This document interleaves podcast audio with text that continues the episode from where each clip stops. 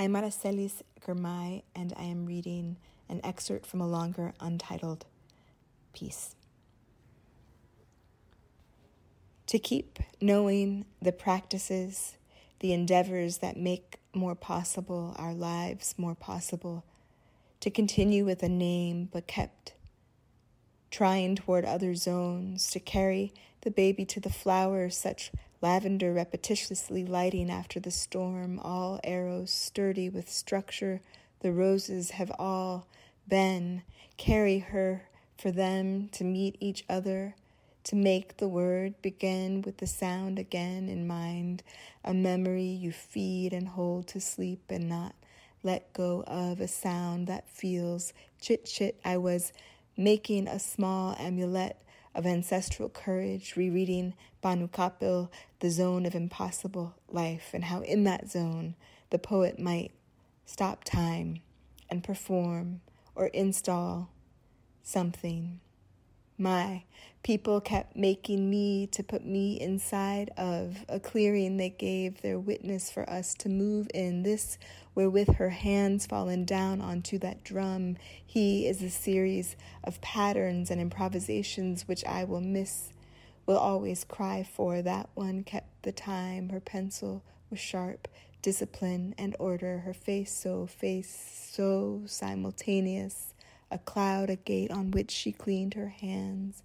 She tied her hard, scuffed shoes, a paper bag, a flower on the kitchen counter, yellow coffee can, a water into the soil, while somewhere deep to her the music is sounding. Make some way to it to listen with some life.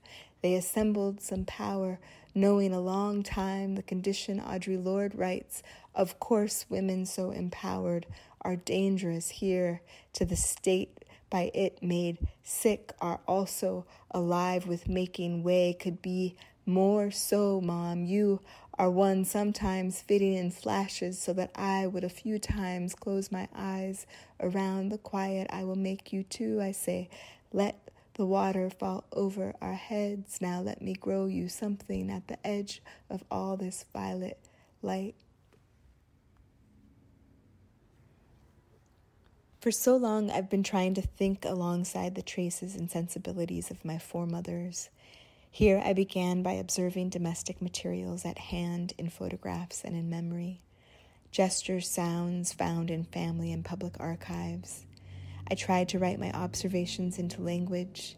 The more I paid attention, the more these notes became a field of unabiding syntactical energies, energies which renew my spirit, which surprise, lose, and teach me. This is one particularly restive part of a longer, formally varied work. I was making an amulet of ancestral courage. I am trying to sew this amulet into my mother's hem for when she needs and needed it.